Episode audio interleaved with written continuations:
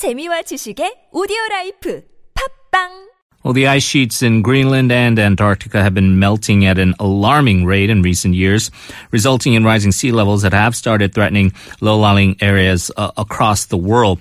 We've already seen large swaths of land being washed into the seas and even entire islands in the Pacific disappear underwater. So to find out more about these uh, certainly worrisome developments, we're very pleased to have joining us from the University of Cambridge, ocean physics professor Peter Wadhams. Hello. Hello, good morning. Thank you so much for joining us, uh, Professor. Uh, the current rate of climate change and rising sea levels. Uh, is it possible that uh, we could actually see islands like the Maldives and the Marshall Islands uh, submerge completely within our lifetimes unless something can be done to sort of change the tide? Uh, yes, that is possible. Um, what's happening is that the present rate of sea level rise is due to two things. One is that the water, the, the ocean's getting warmer, and so the water's getting less dense, and the ocean's standing higher.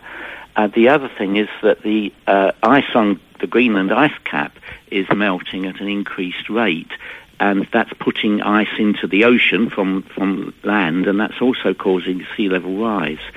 So we uh, we at the moment we we think that the the rise during this century would be between 60 and 90 centimeters. That's what the the uh, international body, uh, Intergovernmental Panel on Climate Change, uh, reckons.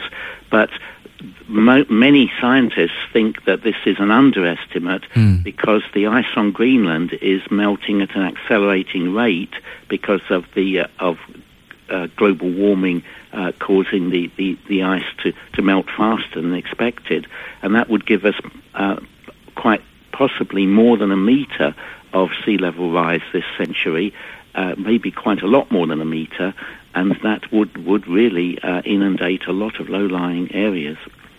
Now, we have to remember some of these islands are inhabited, and uh, there's major concern for the residents there that uh, their island may completely disappear. But even now, they're going through hardships, aren't they? Uh, uh one of the side effects of all this is they are suffering through some very extreme weather conditions, right? Uh, yes, there's. Uh, well, again, there are two things going on. One is that um, even before the islands disappear, with, with sea level being higher, it means that there's an increased frequency of flooding events. And this is not only happening to low lying islands, but to whole coastlines like the coastline of, of Bangladesh in the Bay of Bengal um, is uh, suffering more frequent floods because uh, as sea level rises, the the uh, if if you don't increase the height of flood protection, then you're going to get more frequent uh, flooding events, which which can be disastrous. We know that most serious policymakers and serious politicians do attribute uh, man-made effects to all of this. Although, unfortunately, in the United States, there is, um, I guess, a contingent of the uh, the conservative side that denies that uh, all of these uh, changes that we're experiencing are indeed man-made. It, it, as a scientist, in your view, uh, is the evidence pretty much overwhelming? Oh, absolutely. Yes, it, it's uh, the evidence that of the link between um, global warming, which is itself man-made, and sea level rise. That, that's that's completely well established, and, and uh, I don't think it's possible to to deny it rationally. Mm.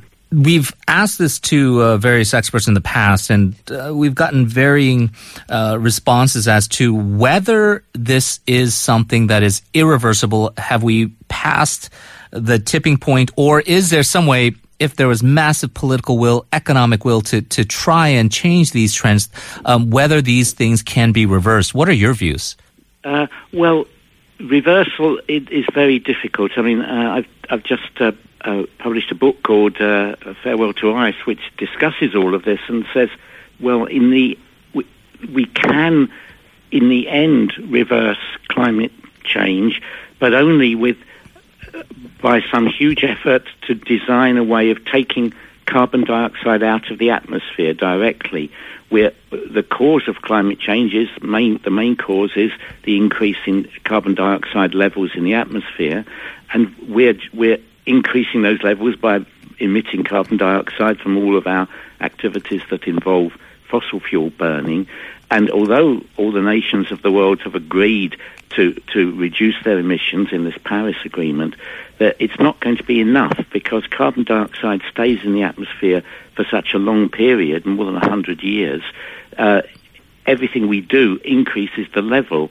Uh, so there isn't, it isn't really feasible to bring down the level in the atmosphere. We can bring mm. down the level of emissions, but we can't bring down the level in the atmosphere.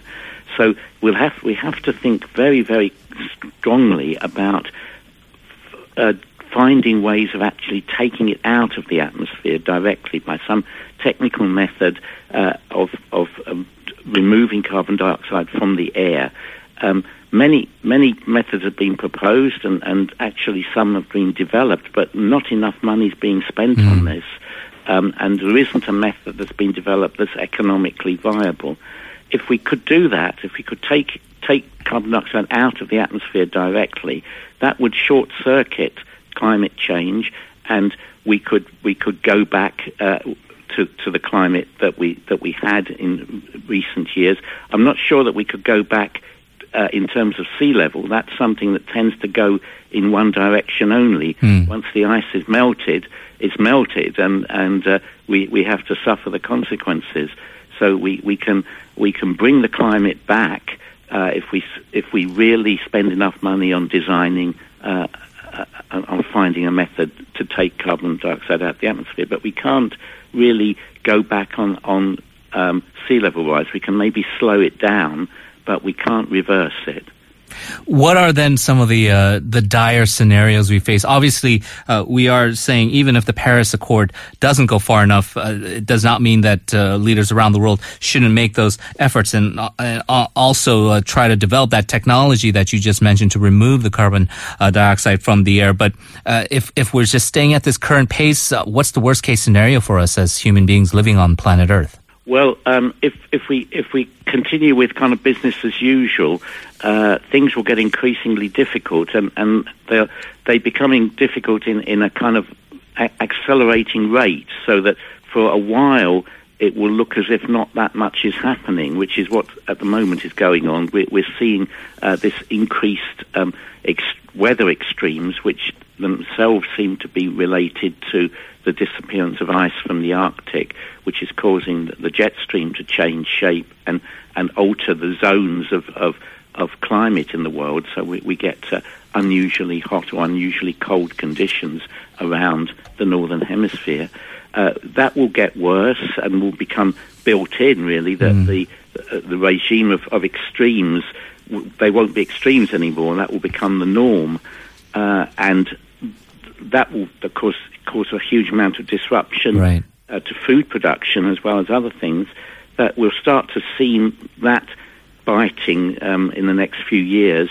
Uh, will warming will continue. Um, sea level rise right. will start to accelerate. So those everything will get worse at an, an accelerating rate. So in in in about twenty or thirty years, we'll we'll start to see a world that's that's distinctly nastier than than the one we're mm. in hmm. now. Uh, if, if we don't really take very, very vigorous action. Well, some uh, very sober uh, projections indeed. We're going to have to leave it there. Professor Wadhams, thank you so much for joining us. Appreciate your time. Okay, thank you. Pleasure.